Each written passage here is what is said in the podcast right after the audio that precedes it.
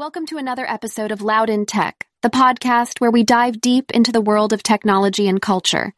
Today, we'll be discussing a range of fascinating topics, from the pitfalls of buying an iPad Pro for coding to the New Jersey Supreme Court's ruling on privacy rights and Facebook posts.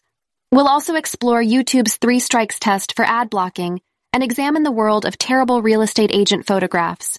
Stay tuned as we delve into Emacs Lisp shorthands RF signal mapping, the digital economy, and so much more. This is Loud in Tech, and we're about to get loud. Let's dive in.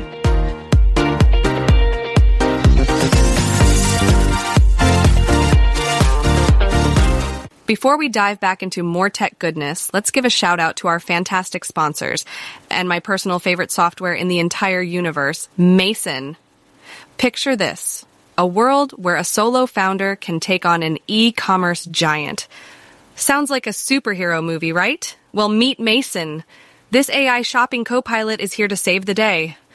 Mason swoops in to guide shoppers as they shop, making sure they find exactly what they're looking for. Did I mention it's like having a secret weapon against the Amazon tax? Oh yeah! Mason will help you break free and skyrocket your sales. Head over to Get Mason to join the revolution. That's getmason.io. And in this next segment, we cover tech news.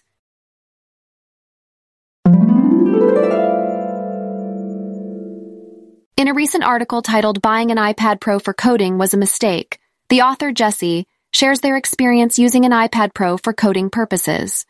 Jesse initially purchased the iPad Pro for its large color screen, which is ideal for reading coding books. They also wanted to learn Swift and Swift UI, as Apple announced that their Swift Playgrounds app would support these frameworks.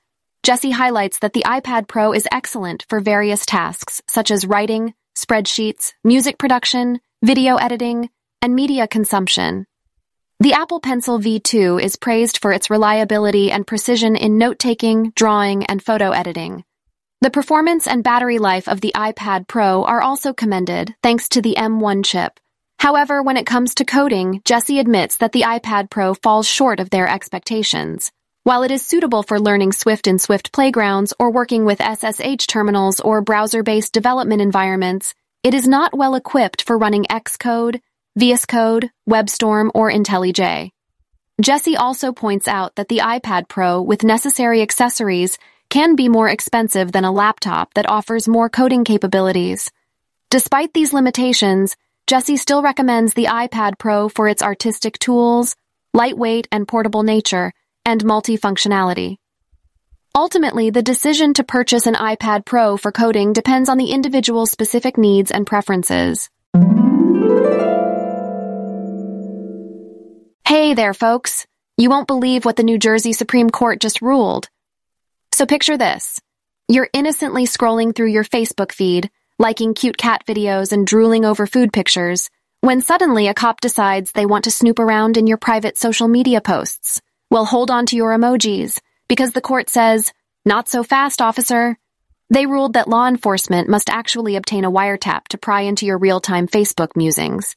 They even shot down the argument that a mere warrant is enough, saying it would undermine New Jersey's precious wiretap law. You gotta give it to them for protecting our privacy. This ruling came after a couple of guys were being investigated for drug offenses, and the authorities tried to get their social media posts without a wiretap.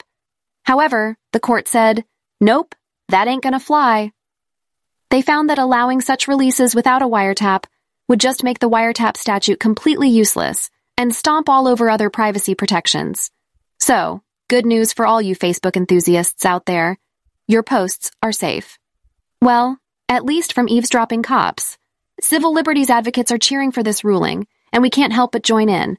Remember, folks, always think twice before you post that embarrassing photo or vent about your annoying neighbor. You never know who might be listening. Hold on to your hats, folks, because YouTube is getting serious about ad blocking. In a move that's sure to ruffle some feathers, YouTube has confirmed they are testing a three strikes policy for those pesky users who insist on blocking those oh so important ads. So how does it work? Well, let me break it down for you. Step one, YouTube will kindly notify users asking them ever so nicely to disable their ad blockers. Step 2. If users ignore the warning and carry on with their ad blocking shenanigans, YouTube gets tough and temporarily disables their video playback. Ouch! That's like getting locked out of your own party. But fear not, my friends, YouTube understands that mistakes happen. They don't want to be the bad guy, so they offer a glimmer of hope in the form of a feedback link. Users can fill out a form and say, Hey, I think you made a mistake. I'm not using an ad blocker. So, remember folks, next time you're watching those cute cat videos or epic fail comps on YouTube, listen to the plea of the ads. Let them do their thing, or else YouTube might just give you the old 123 ad blocking knockout. Stay tuned for more updates on this ad blocking saga right here on our tech show. Oh dear, it looks like Adobe's acquisition of Figma has raised some eyebrows in the UK. The Competition and Markets Authority, CMA, is concerned that this deal might put a dent in the country's digital economy. You see, Figma is a big player in the screen design software market, and its competition with Adobe has been driving innovation in the industry. But now, with this acquisition, the CMA is worried that Figma might pose a threat to Adobe in the realm of creative design software. And that's not all. The CMA is also afraid that this deal could result in higher costs for consumers and stifle the development of new and exciting products. Yikes! Adobe better address these concerns in the next five days, or they'll be facing an in-depth investigation. Stay tuned to see how things unfold.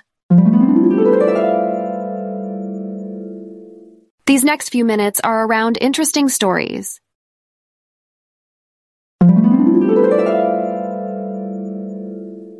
Imagine browsing through the internet, looking for your dream home, only to come across the most hilariously terrible real estate agent photographs.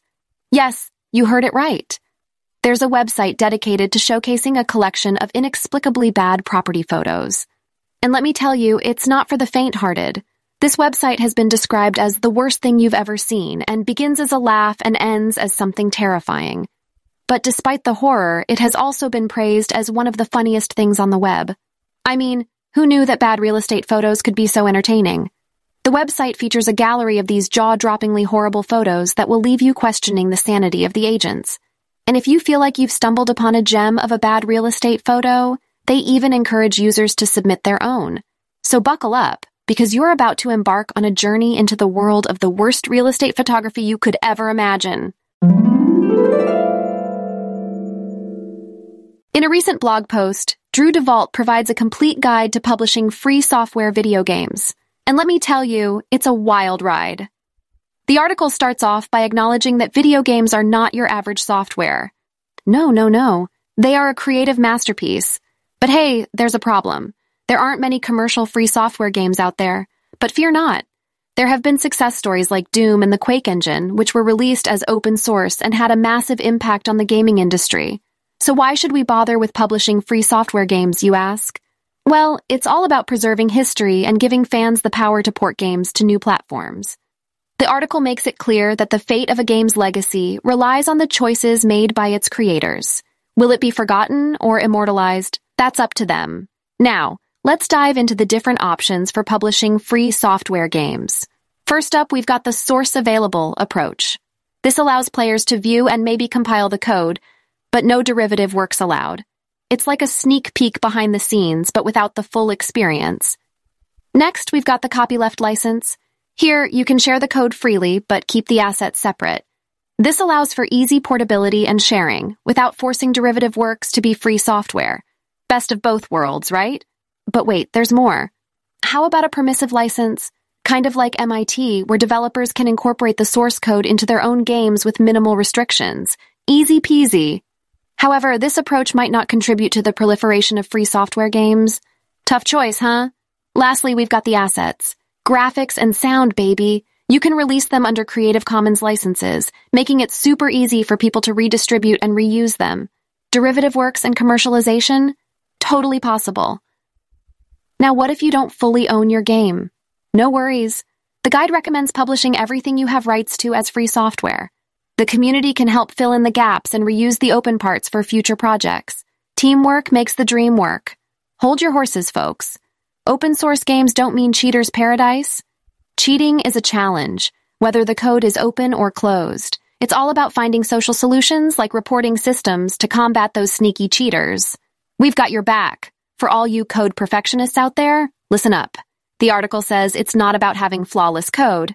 Nope, not at all. It's about making the game free software, not code perfection. So chill out and embrace imperfections. And finally, the guide wraps up by laying out the specific steps to publish your masterpiece. Prepare an archive, add a license file, and publish on a hosting service. Then, let the world know about your contribution to the free software community. Stand tall, my friend. So there you have it, the complete guide to publishing free software video games. Whether you choose the source available approach or go all in with copyleft or permissive licenses, the choice is yours.